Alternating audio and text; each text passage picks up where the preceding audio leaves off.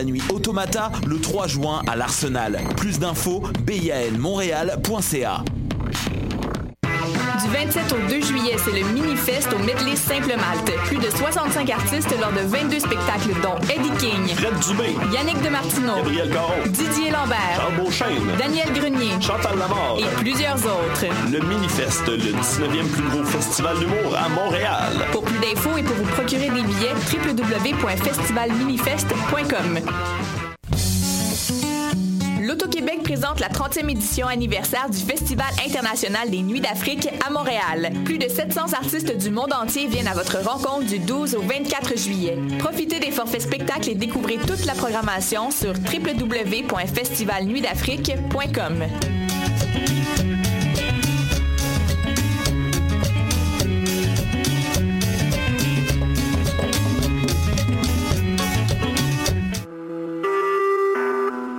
Vous écoutez Choc pour sortir des ondes.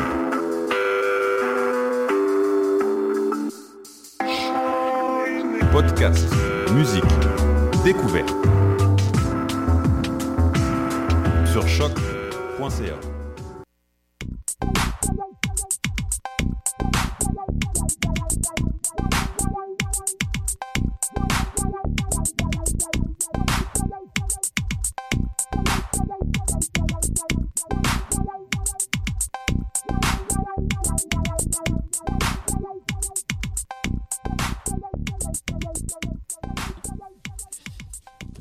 Super.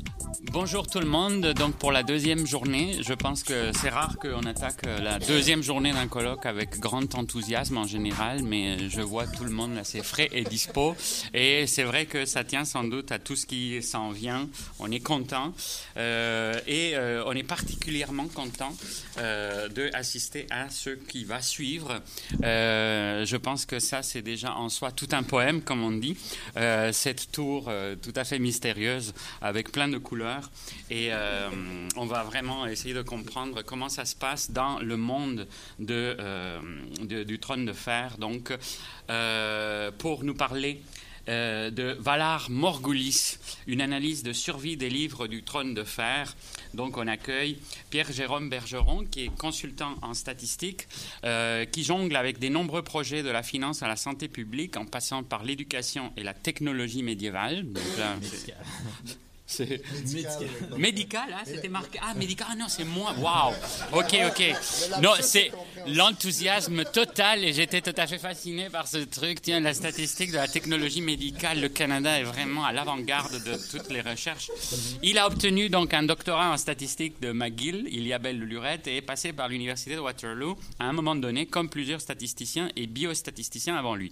Histoire de sortir un peu des sentiers battus des institutions gouvernementales et des temples à finances, il lui arrive d'analyser des données issues de la fiction littéraire plutôt que comptables, et on l'en félicite évidemment. Samuel Archibald, on ne présente plus euh, Samuel Archibald, mais euh, on va quand même le faire. Mais euh, je pense que vous connaissez tous son travail, les divers aspects de son travail. Chercheur régulier donc à Figurin, fait partie du programme de recherche interdisciplinaire radical Également le directeur avec euh, Antonio, moi-même, de Pop euh, chroniqueur à l'émission Medium Large. Depuis di- 2009, professeur à l'UCAM, où il enseigne et étudie le roman policier, la science-fiction, le cinéma d'horreur, culture populaire contemporaine et la création littéraire. Auteur de l'essai Le texte et la technique, la lecture à l'heure des médias numériques. Euh, en 2012, sa première œuvre de fiction, Arvida, a remporté, comme vous le savez, le prix des libraires, le prix Coup de cœur Renaud prix des lecteurs du prix littéraire du Saguenay-Lac-Saint-Jean. Euh, il est aussi l'auteur de l'essai Le sel de la terre, confession d'un enfant de la classe moyenne que je vous conseille si vous ne l'avez pas euh, vu passer, et de la novella 15%. Sa pièce de théâtre, Saint-André de l'épouvante, a été présentée à l'Espace Go à l'hiver 2016, avec aussi un grand succès. Et euh, donc, euh, sans plus de dilation, je te passe le, je vous passe le micro. Merci, Anthony. Merci. Alors, j'imagine c'est moi qui va commencer. Alors, euh, merci d'être venu un samedi matin euh, voir une présentation d'un statisticien dans un colloque littéraire. Euh, on m'a déjà présenté, alors euh, je vais dire, je vais faire mention que ma job à temps plein est à Morgan Stanley je fais ceci par pure Amour des statistiques et de la littérature. On est samedi, hein? C'est Ouais. pas du travail. Non, c'est ça. OK. Et aussi, euh, on remarquera le titre ici, A Song of Ice Fire, au lieu de, du Trône de Fer, parce que la version en français, si j'ai bien compris, il y a genre 18 livres séparés différemment. Vu qu'on s'est servi de cette version-là, il fallait mettre la bonne version. Aussi, euh, j'ai traduit ma présentation et fait des corrections hier, alors vous excuserez les nombreuses coquilles. Euh, le résumé habituel sont tous pareils. Euh, Celui-là est un petit peu différent. On comprendra d'où c'est que ça vient. euh, mon inspiration. Certains noms seront familiers, d'autres pas. Et donc, vu qu'on n'est pas tous réveillés ce matin, avant de se rendormir, qu'est-ce qu'il faut retenir de ma présentation? Ben, votre personnage préféré meurt ou va mourir. Quand on a écouté la série, on comprend que ce- c'est pratiquement garanti, mais en fait, euh, quand on analyse les données, on se rend compte que la majorité des personnages survivent. Et euh, en jargon statistique, on dit qu'ils sont censurés, c'est-à-dire que euh, un moment donné, ils sont plus, on, on les observe plus, mais on sait qu'ils sont vivants ou qu'ils étaient vivants la dernière fois qu'on les a vus. Et c'est pour ça qu'on appelle ça de la censure. Alors aussi, lorsqu'on a le temps et les ressources, je sais que, ben, je sais pas à quel point en littérature vous faites des cours de stats. Probablement qu'il n'y en a pas un mot juste qui est obligatoire. Ce qui est vrai. Mais euh, vous avez sûrement des préjugés sur les statistiques et sur la statistique. Euh, on peut s'amuser avec les statistiques, aussi bizarre que ça puisse paraître. Et aussi, euh, vous avez peut-être vu dans vos études littéraires des trucs statistiques où est-ce qu'ils comptaient des mots. Euh, la plupart du temps, c'est dans ce genre-là, ou encore, euh, il y a eu euh, une analyse plus récente que j'ai vue, c'est A Song of Ice and Data, où est-ce que justement ils prédisent, entre guillemets, qui est-ce qui va survivre, qui est-ce qui va mourir. Ça, c'est un point de vue de quelqu'un qui a fait de l'informatique surtout et qui ne fait pas nécessairement des statistiques. Alors, les analyses statistiques en littérature, quand on a les ressources, on peut faire justement un petit peu plus, je dirais, euh, raffiné que ce qu'on peut euh, extraire avec un ordinateur, mais ça prend un travail de moine de personnes qui vont recueillir les données. Et euh, comme j'ai dit, on peut s'amuser avec les statistiques et euh, en particulier éclairer une analyse littéraire. OK. Analyse de survie dans la littérature. Où est-ce que j'ai eu cette idée, moi, de mon côté, en parallèle, euh, d'analyser ces données-là? Ben, l'idée du projet est venue après l'épisode 9 de la saison 3 de la série Game of Thrones, The Reigns of Castamere, avec le fameux Red Wedding ou mariage pourpre ou noce pourpre? C'est pas. Noce pourpre euh, en français, où est-ce que qui était l'événement que les créateurs de la série voulaient absolument faire à la télé pour choquer tout le monde, où est-ce qu'il y a un paquet de morts. Et euh, ça m'a rappelé justement, oui, il y a beaucoup de personnes qui meurent dans Game of Thrones, mais euh, il y a justement suffisamment de personnages pour avoir une population, puis suffisamment de morts pour voir justement euh, combien de temps ça prend avant qu'ils meurent chacun et donc calculer une espérance de vie et faire ce genre d'analyse. Et euh, alors, ce serait super intéressant de faire cette analyse-là. Qu'est-ce que ça prend pour les faire? Ben, ça prend les données. C'est toujours ça qui est difficile euh, quand on a un projet euh, de statistique, c'est d'avoir des données intéressantes pour utiliser les méthodes statistiques. Et l'idée aussi, c'est que les livres, il en reste deux à paraître, et donc, il y a de la place pour dire quelque chose plus que des statistiques descriptives, que ben, dans ces livres-là, il s'est passé ça, voici l'analyse statistique. Il en reste deux, on va pouvoir dire, ben, euh, selon nos analyses, est-ce que qui d'autre risque de mourir, qui est-ce qui pourrait gagner, entre guillemets, etc., etc. Et euh, comme j'ai dit, la difficulté c'était d'avoir les données. Et euh, à l'époque où j'étais prof adjoint à l'université d'Ottawa, j'avais un, un octroi du CRSNG, mais ça paierait pas pour recueillir des données. Les cases Heureusement, le CRSH, lui, paye pour des niaiseries. Ah, mais le problème, c'est que le CRSNG paye pour d'autres niaiseries qui tombent dans des cases différentes. on va en rester à ça, mais justement, ils ne payent pas pour recueillir des données pour les méthodes, ils payent pour développer des méthodes que personne risque d'utiliser souvent. Anyway.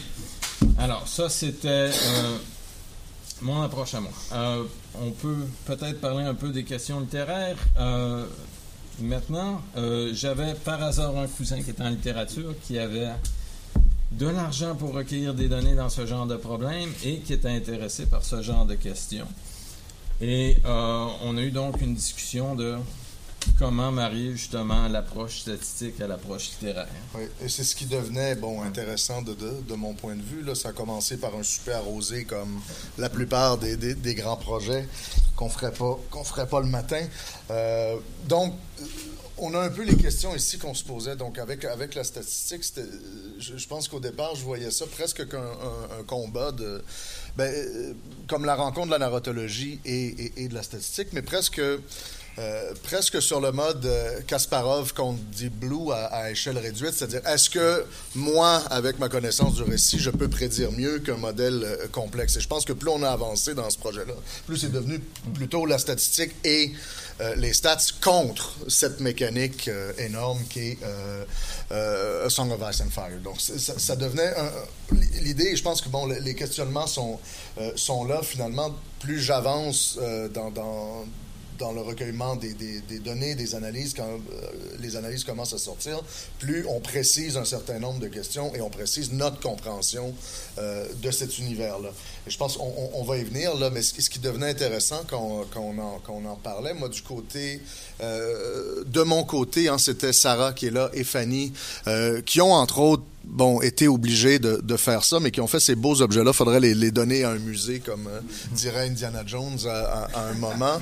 Donc, qui ont recueilli les, les statistiques de décès, euh, principalement, un peu mutilation aussi. Je ne sais pas si les couleurs sont associées comme décapitation, euh, éventrage. Non, je pense que c'est juste des, des, des, morts. Mais donc, on, on, voulait ça et on voulait donc, que, comme le disait Pierre-Jérôme, pouvoir développer un modèle qui serait aussi évidemment euh, prospectif, hein, parce qu'on attend, on attend ce qui va se passer. Et en plus, on a peur de jamais savoir, comme J.R. Martin persiste à euh, manger du poulet frit et ne pas rencontrer ses deadlines.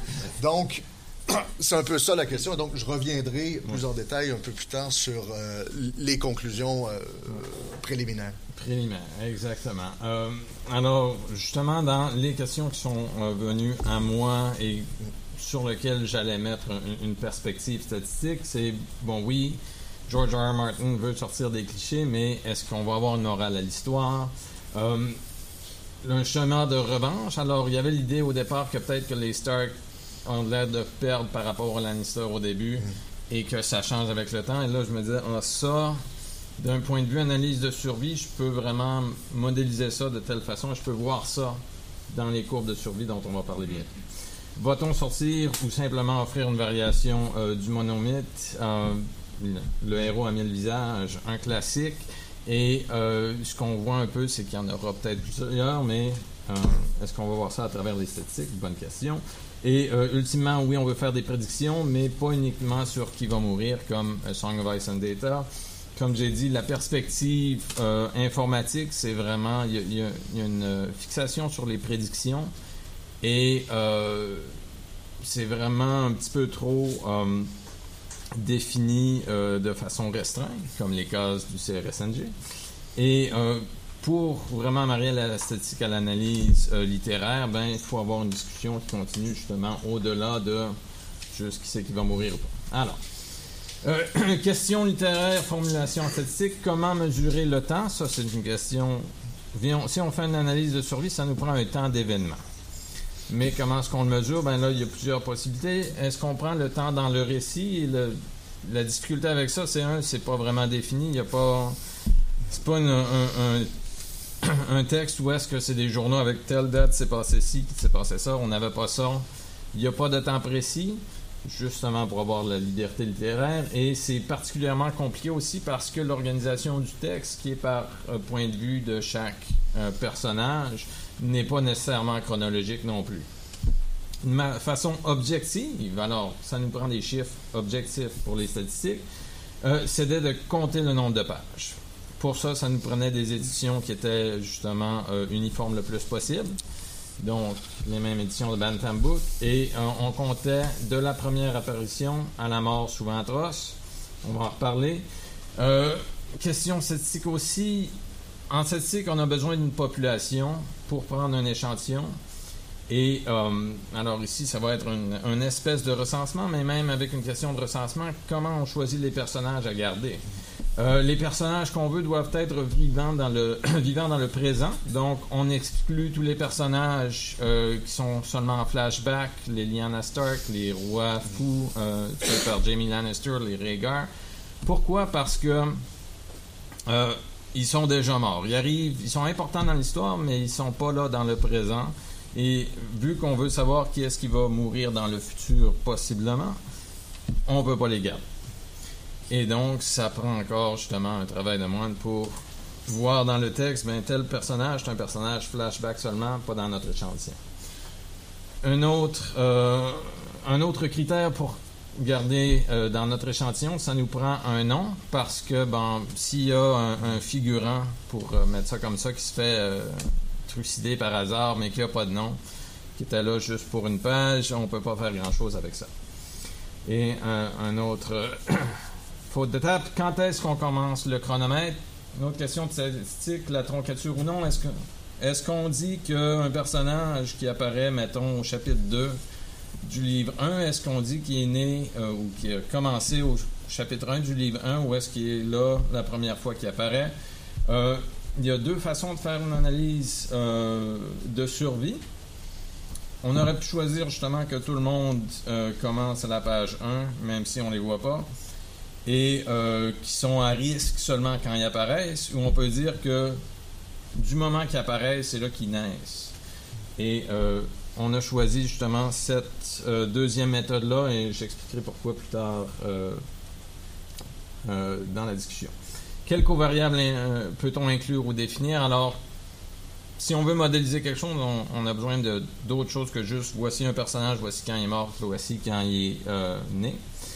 Et on voulait dire ben, quel groupe fait ci ou quel groupe survit plus qu'un autre, etc.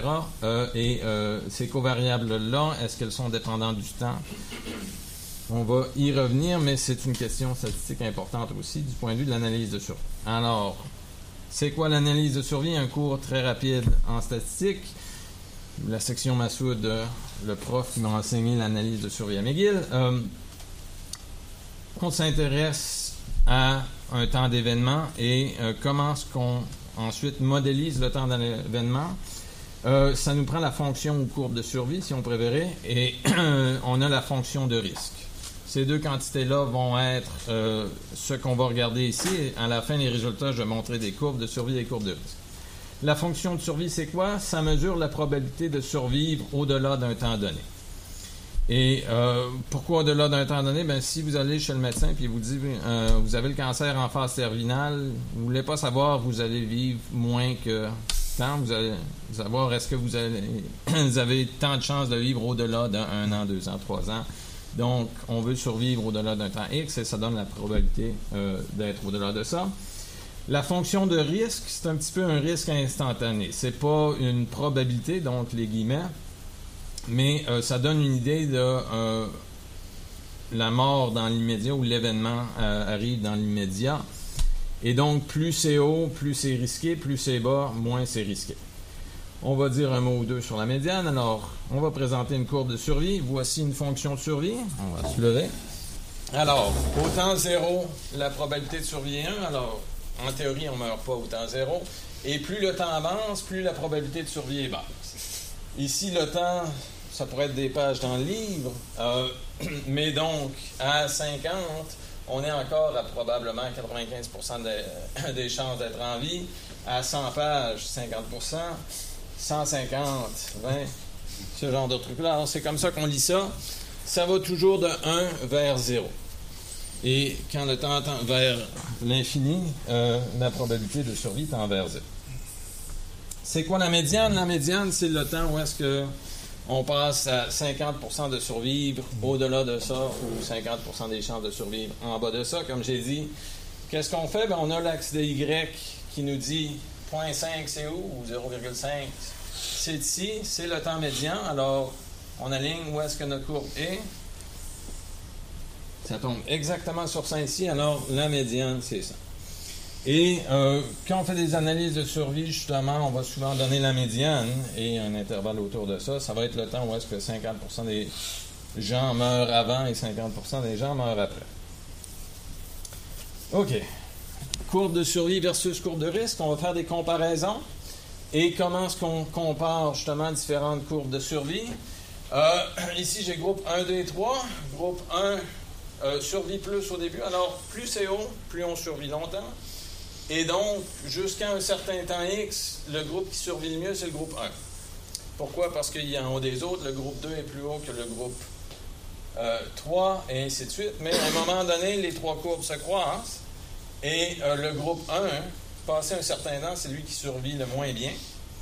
Le groupe 2, ben, il est toujours médian entre les deux autres, et le groupe 1 qui crevait beaucoup au début, à long terme, il survit mieux. Alors, ça, ça peut arriver. Et euh, c'est quoi une courbe de risque? Ça, c'est lié avec ces courbes-là. Et euh, donc, ici, le risque pour la courbe bleue au début était très fort. Mais avec le temps, il diminue et il diminue de plus en plus. Et donc, plus la courbe de risque diminue, plus la courbe de survie va rester justement à un certain niveau. À l'inverse, la courbe noire, un risque qui augmente, donc le temps est plus compté pour le groupe 1 à long terme et euh, le groupe 2 a un risque constant et euh, ça, ça indique justement un processus de poisson si vous aimez les probabilités, mais euh, un risque constant, c'est généralement pas souvent observable dans la vraie vie. Dans l'industrie avec les ampoules, oui, mais Normalement, on va voir des fonctions de risque, justement, soit qui sont décroissantes, qui est relativement rare, et surtout euh, des fonctions de risque croissantes. On peut avoir des formes, justement, euh, qui mélangent les deux. Alors, qui décroissent au début, qui à la fin augmentent. Pourquoi? Ben, justement, dans la vraie vie, euh, à la naissance, le risque, le danger de mourir est plus proche, par exemple, si on est prématuré jeune. Ensuite, on vieillit, puis à un certain âge, on a peu de chances de mourir, jusqu'à un moment donné, ben,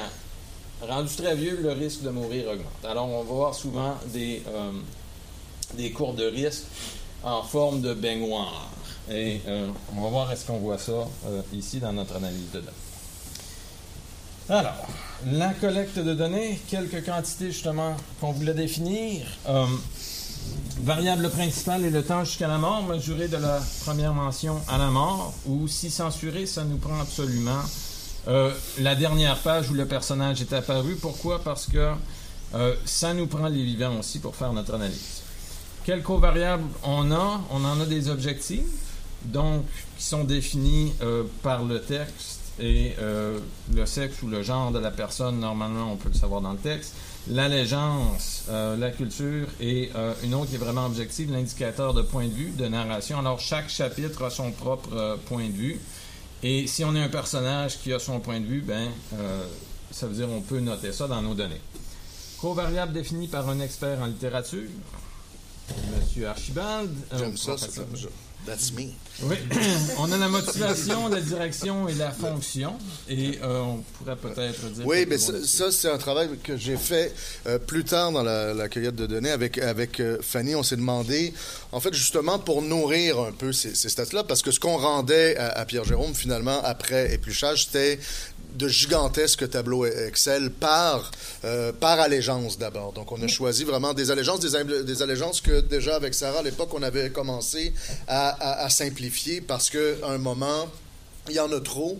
Il y en a, je pense que tu as remarqué aussi, qui sont un peu euh, factices, c'est-à-dire on va dire tel personnage est de telle culture, mais on, on n'entend jamais parler d'autres personnages de cette culture-là, donc on est rarement une culture à, à soi tout seul, enfin, normalement.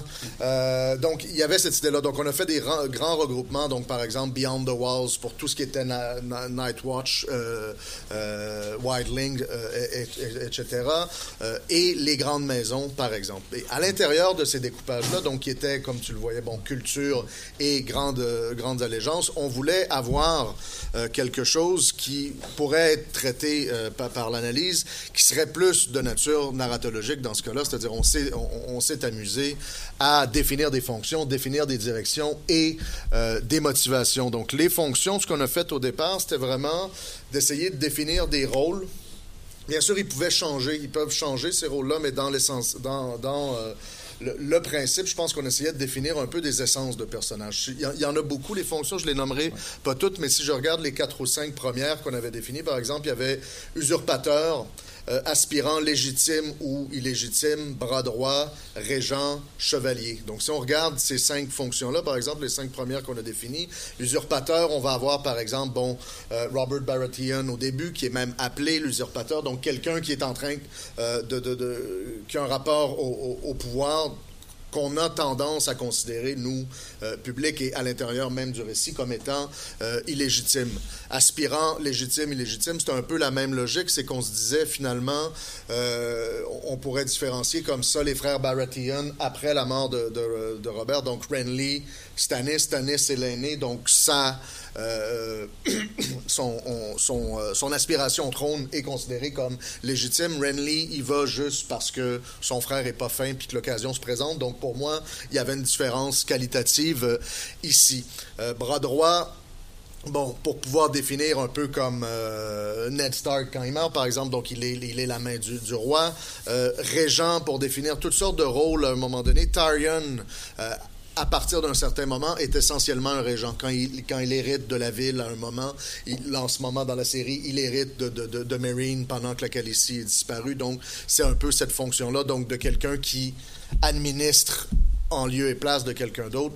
Chevalier, bon, évidemment, on, le définit plus tard, chevalier errant, chevalier servant, donc ce personnage qui est essentiellement un maître d'armes au service de quelqu'un d'autre. Ce qu'on voit dans les premières catégories, ça nous, ça nous amène vers euh, euh, à la fois les motivations puis les directions, mais c'est que ces rôles-là, on s'en est rendu compte en, parlant, euh, Fanny et moi, on les a définis principalement par rapport à euh, un rapport au pouvoir, finalement. Ça fait que je pense qu'on a beaucoup parlé du caractère accidentellement féministe de, Song of Ice and Fire.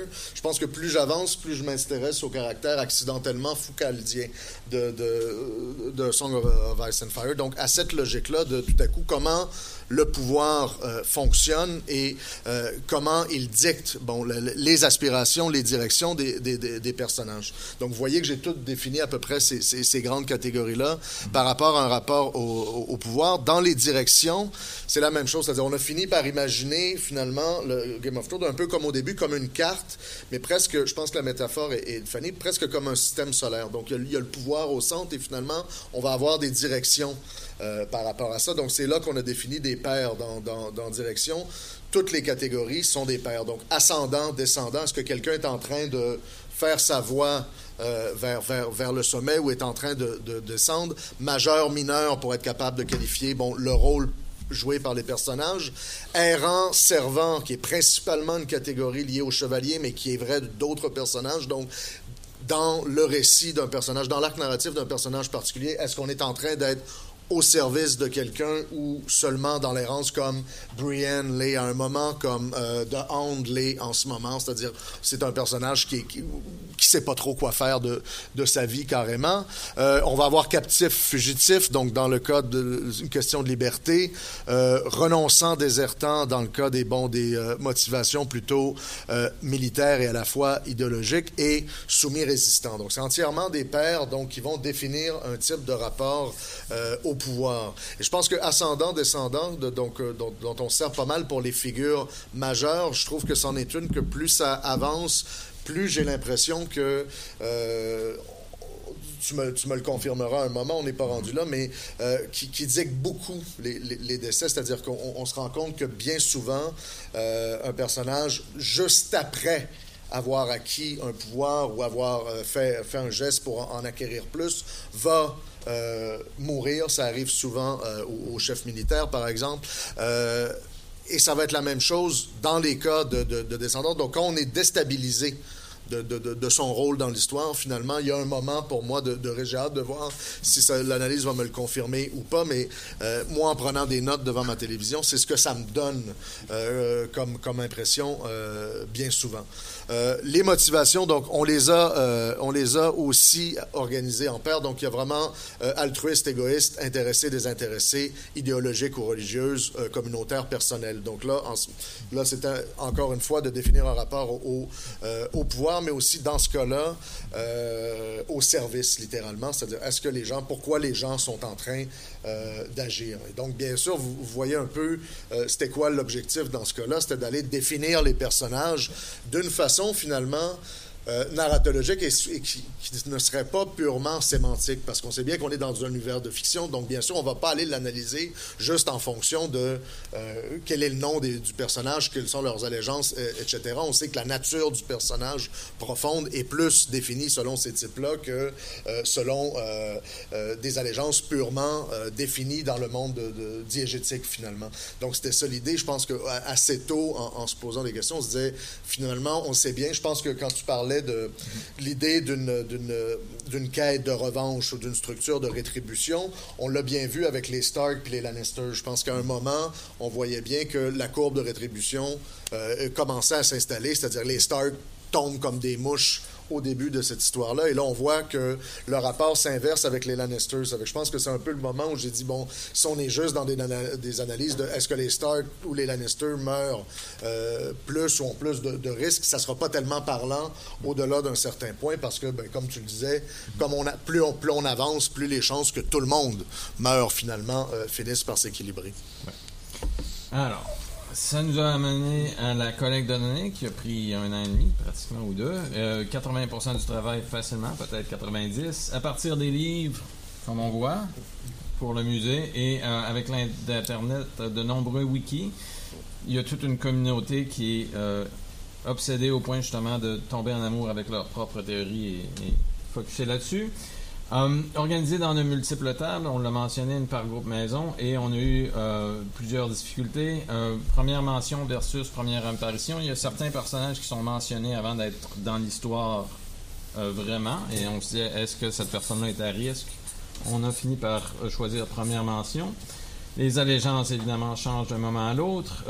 Quand exactement est-ce qu'un personnage est officiellement mort?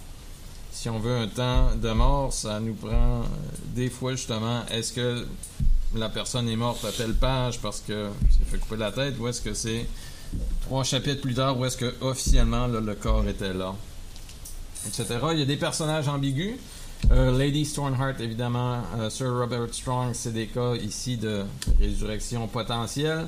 On a choisi dans ces cas-là justement de les considérer comme des personnages séparés pour des raisons narratives. Et euh, j'adhère à ce point. Et euh, aussi, comment organiser les deux plus récents livres qui sont essentiellement simultanés.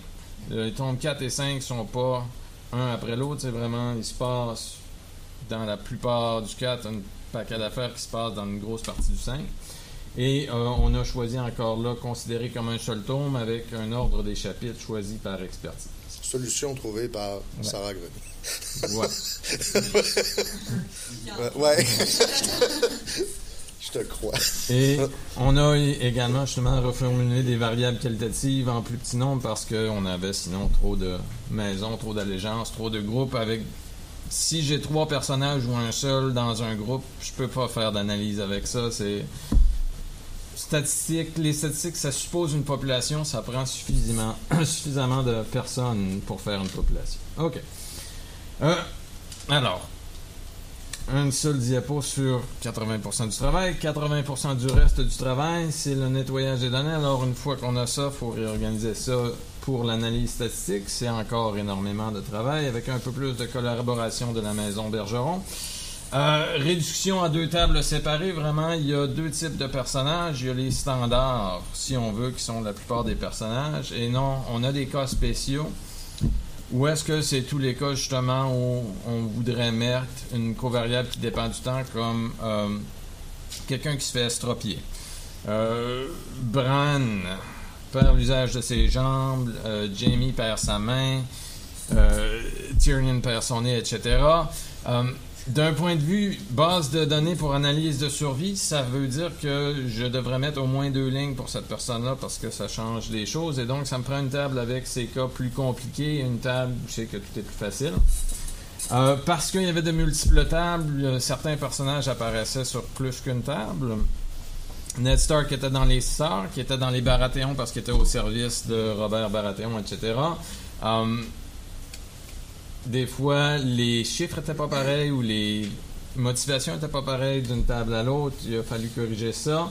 Et euh, je pense qu'on les a tous éliminés, mais il y a certains personnages qui sont connus sur plus qu'un nom. Alors, c'est pas impossible qu'il reste encore quelques petites erreurs, mais c'est corrigé. Ensuite, vérification et correction d'erreurs. Des fois, justement, on, on, se trompe dans la page qui est marquée et subitement un personnage a un temps de vie de négatif corrigé aussi. Et il y a quelques cas ambigus.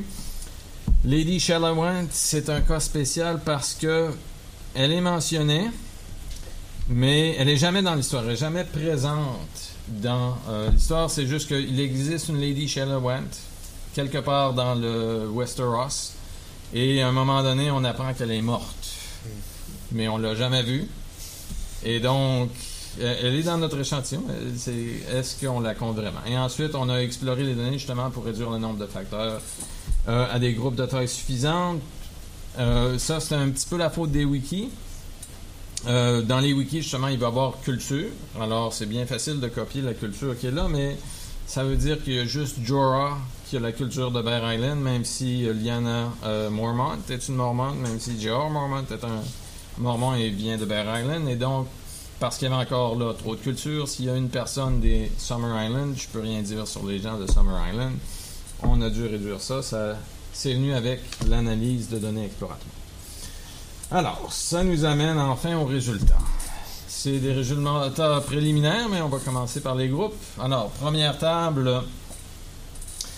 Euh, groupe All, j'ai pas traduit, c'est tous. Alors, on a compté 1079 personnages euh, présents et non, donc ça exclut encore tous les flashbacks, etc. Parmi ceux-là, 241 morts, moins du quart.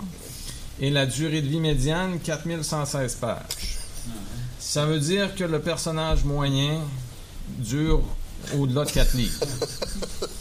La borne inférieure, bon, ça, c'est un petit peu un intervalle de confiance. Et donc, à la fin des livres, si la tendance se maintenait, euh, on s'attend à ce que quand même le personnage moyen dure 3 livres et demi à peu près. Minimum. Euh, ensuite, il y a beaucoup plus d'hommes que de femmes. Euh, il y a quelques enfants de la forêt de sexe inconnu, mais euh, on voit aussi justement que les femmes meurent pas beaucoup. parmi les 206 femmes, 23 sont mortes.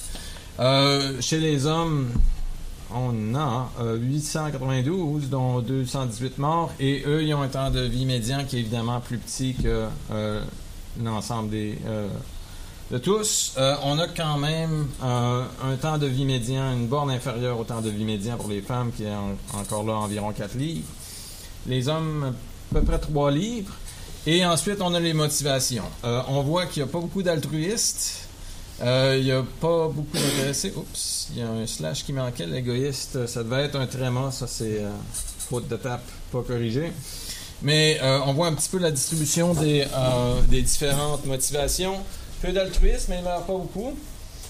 Des intéressés, il y en a encore là. C'est un petit groupe, il ne meurt pas tant que ça. Égoïste, ça commence à être plus important. ils ont l'air de moins mourir que les idéologiques, mais leur durée de vie médiane est de justement à peu près un petit peu moins que 3 livres environ. Et on dirait 2 livres en moyenne si on met une borne inférieure à ça. Les idéologiques, euh, ça c'est un personnage en particulier. Il y en a beaucoup d'idéologiques, 176, le quart à peu près sont morts. Et intéressés encore là à peu près le même nombre que d'égoïstes, mais ils meurent moins que les égoïstes. Motivation nulle, ça c'était justement le trois quarts des personnages. Je sais qu'on n'a pas assez d'informations pour leur donner une motivation. Évidemment, ceux-là, parce qu'on euh, n'a pas le temps de les voir, ben, on n'a pas le temps de leur donner une motivation parce qu'on les voit pas beaucoup, parce que soit qu'ils meurent tout de suite, soit qu'ils euh, disparaissent tout de suite, alors on les voit plus, ou quand ils reviennent, ils reviennent pour mourir. Et euh, finalement, la motivation religieuse, euh, 41, dont seulement 3 morts. Et donc, on peut pas dire qu'il y a une médiane. Et évidemment, la motivation nulle, on voit que ceux qu'on ne peut pas identifier de euh, motivation meurent plus vite que les autres. Parce que, ben, C'est de la chair à canne. c'est ça, c'est de la chair à canon. Alors, alerte aux divulgateurs, voici les cinq livres en une seule courbe. Euh, la courbe de Kaplan-Meier, c'est l'estimateur non paramétrique. Alors, c'est une courbe en escalier parce que c'est un estimateur non paramétrique. Vous pouvez de ça. Toutes les plus bleus, c'est des cas censurés. C'est-à-dire que la personne le plus ici, la dernière fois qu'on l'a vue, elle était vivante. Et donc, le trois quarts des personnages sont censurés. Et euh, ça fait qu'on ne voit pas vraiment la courbe. On a quand même l'intervalle de confiance pour la courbe. Et on voit que au début, c'est assez à pic. Donc, plusieurs personnages vont mourir assez rapidement. Et ensuite, ça ralentit beaucoup.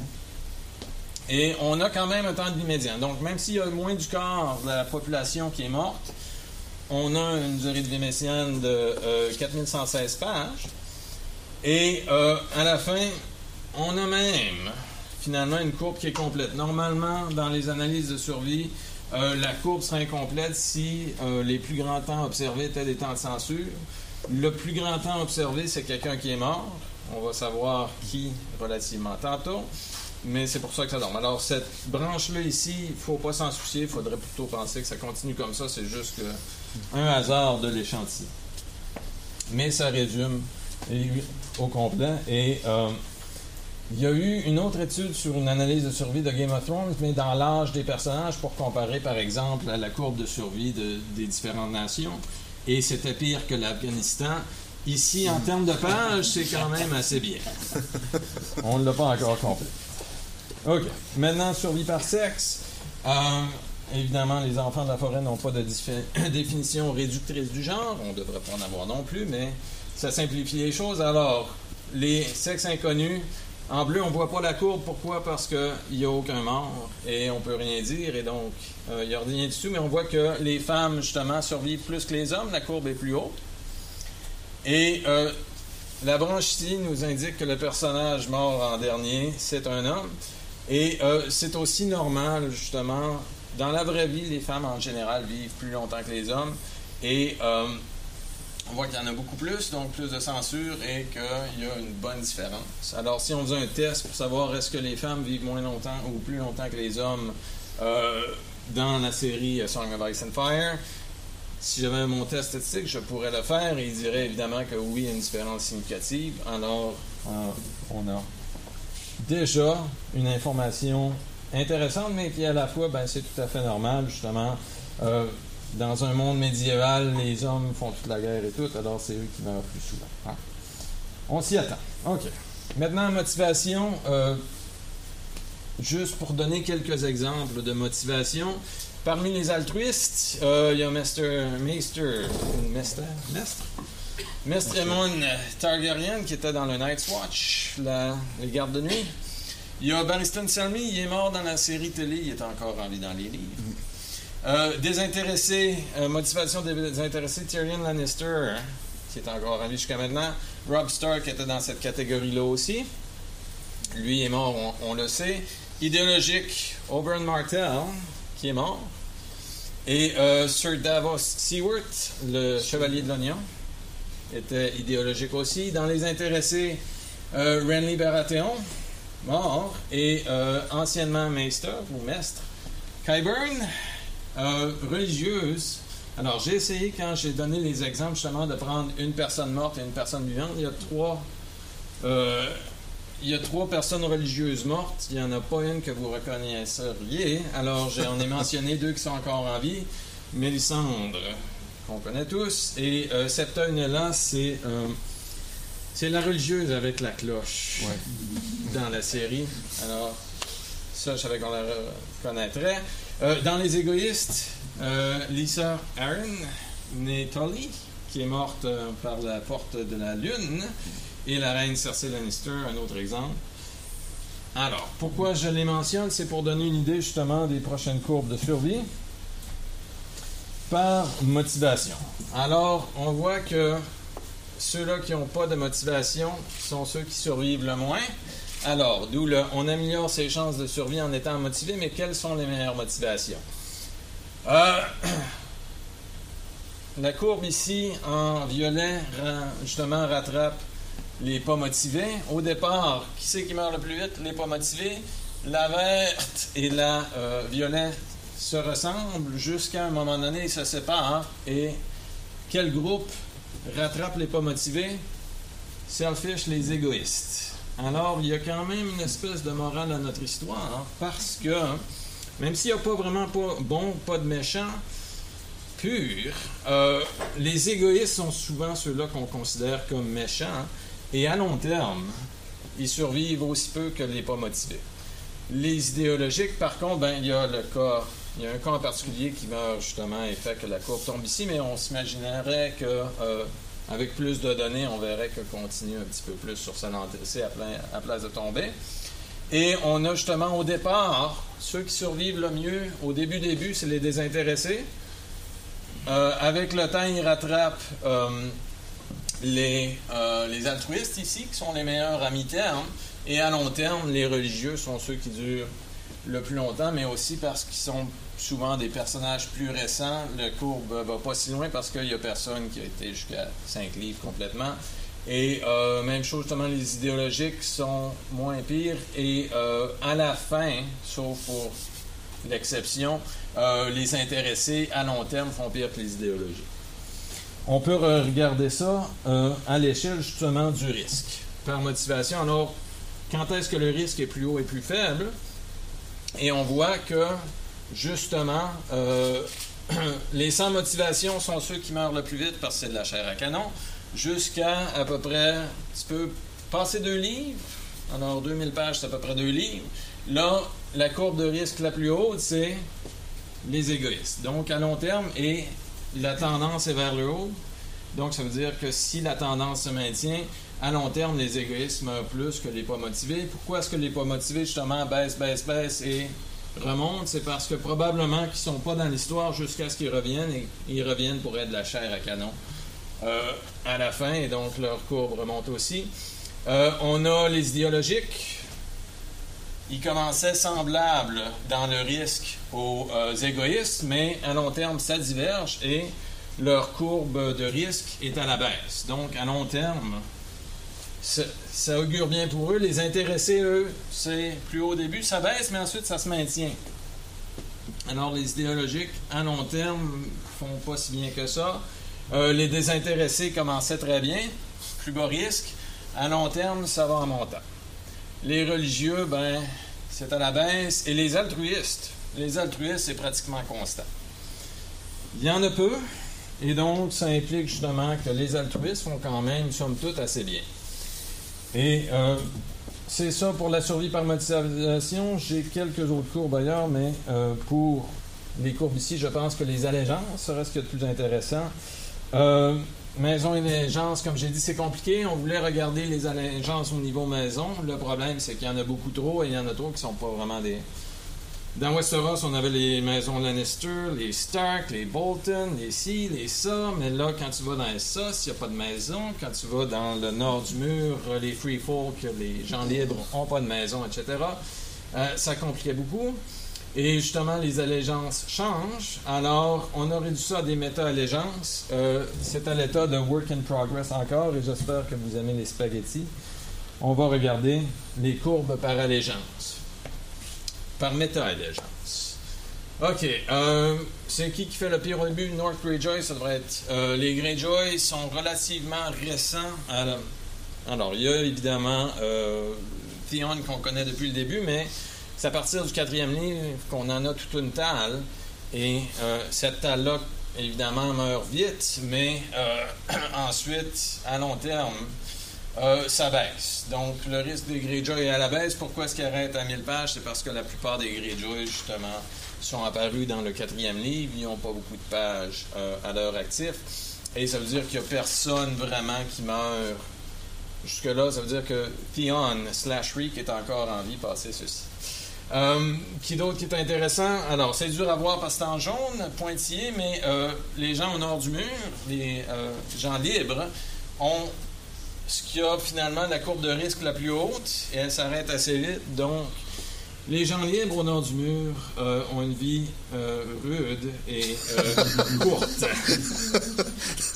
Donc, c'est- c'est quand même représentatif, on imagine, de- des gens hors de la civilisation. C'est- difficile, la survie en forêt. Et donc, c'est- réaliste. Qui d'autre? On en a un paquet. Euh, Khaleesi, alors on va prendre Khaleesi, elle est où? Sa gang, à elle, son risque baisse, baisse, baisse à long terme. Les Stark, en bleu. Les Stark, justement, meurent beaucoup au début parmi les groupes les plus euh, en danger, mais à long terme, ça baisse, ça baisse, ça baisse. À long terme, le risque est à la baisse. Euh, c'est ici euh, inconnu. Bon. Allégeance inconnue, ça meurt vite et ça remeurt justement à long terme, ça meurt beaucoup parce qu'ils n'ont pas d'allégeance, ils n'ont pas de protection. Et ah, quelques trucs intéressants. En pointillé ici, les Bolton, plutôt constants et arrêtent euh, abruptement. Donc, les Bolton ne meurent pas beaucoup.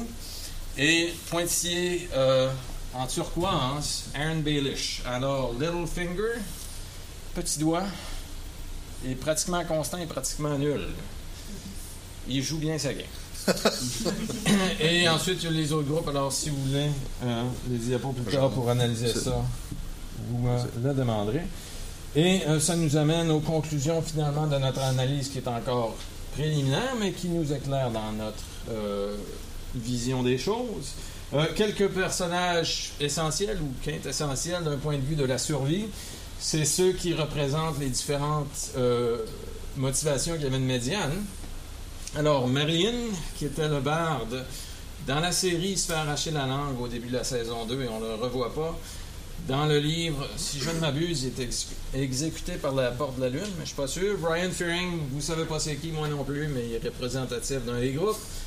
Euh, Lady Lisa Aaron, euh, l'égoïste quintessentiel, euh, évidemment sorti par la Porte de la Lune. Dorman, je sais pas c'est qui, c'est un des personnages qui est justement médian. Et le bonhomme idéologique qui a choisi bien mal et euh, qui va mourir d'ici la fin de la saison, probablement dans le dernier épisode de la saison 6. C'est pratiquement garanti. Um, C'est qui? c'est qui? Choisi bien mal, c'est une référence à Indiana Jones. C'est Ah. pas en stock. Qui c'est qui a choisi bien mal dans Indiana Jones? Même acteur. Alors, je dirais pas le point, je dirais sur. Vous allez. Alors, jusqu'à maintenant, on a regardé évidemment euh, la survie et le risque par groupe. Il y a des méthodes plus avancées euh, à utiliser que j'utiliserai quand j'aurai le temps. Et euh, plusieurs résultats sont tels trucs que prévus, mais on a aussi quelques trucs intéressants justement dans les motivations. On voit les patterns de risque.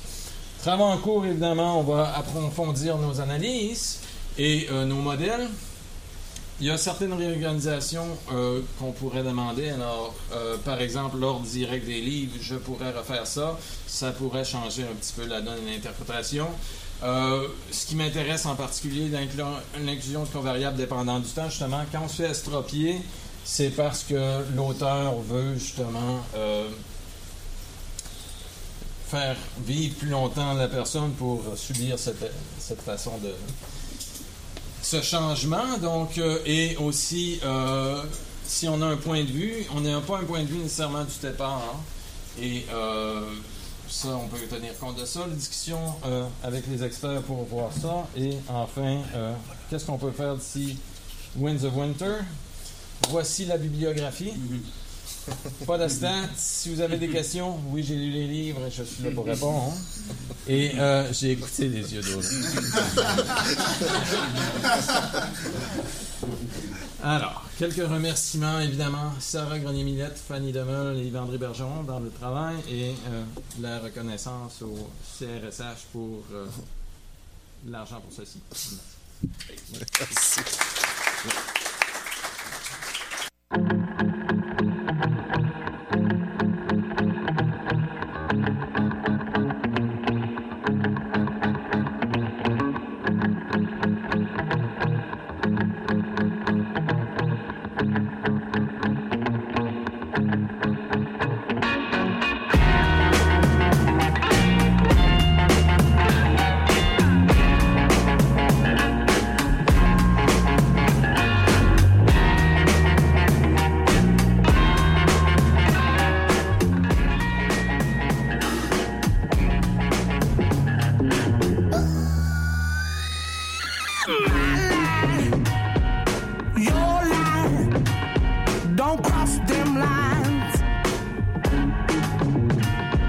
What you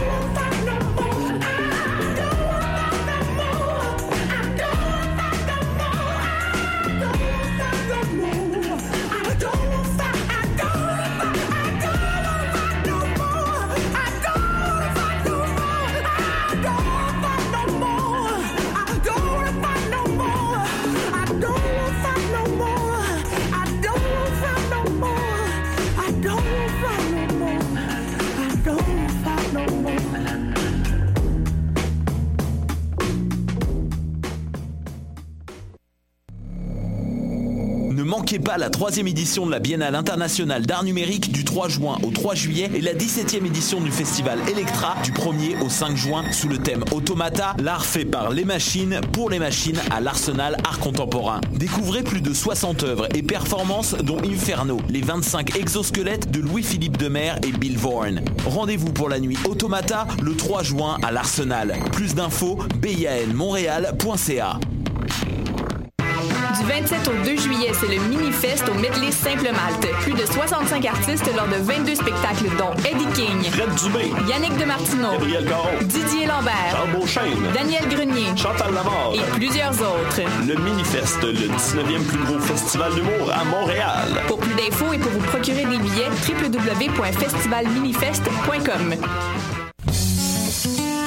L'Auto-Québec présente la 30e édition anniversaire du Festival international des Nuits d'Afrique à Montréal. Plus de 700 artistes du monde entier viennent à votre rencontre du 12 au 24 juillet. Profitez des forfaits spectacles et découvrez toute la programmation sur www.festivalnuitdafrique.com.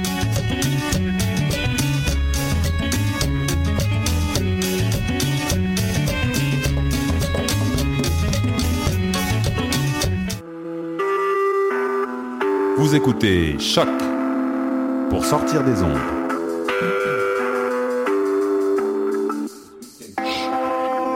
Podcast, musique, découverte. Sur choc.ca. Winter's a coming, with snow on the back. The money is frozen, gotta fill up the tank.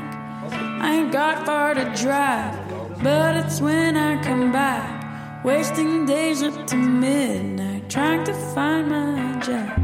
The wind on my window keeps me up, I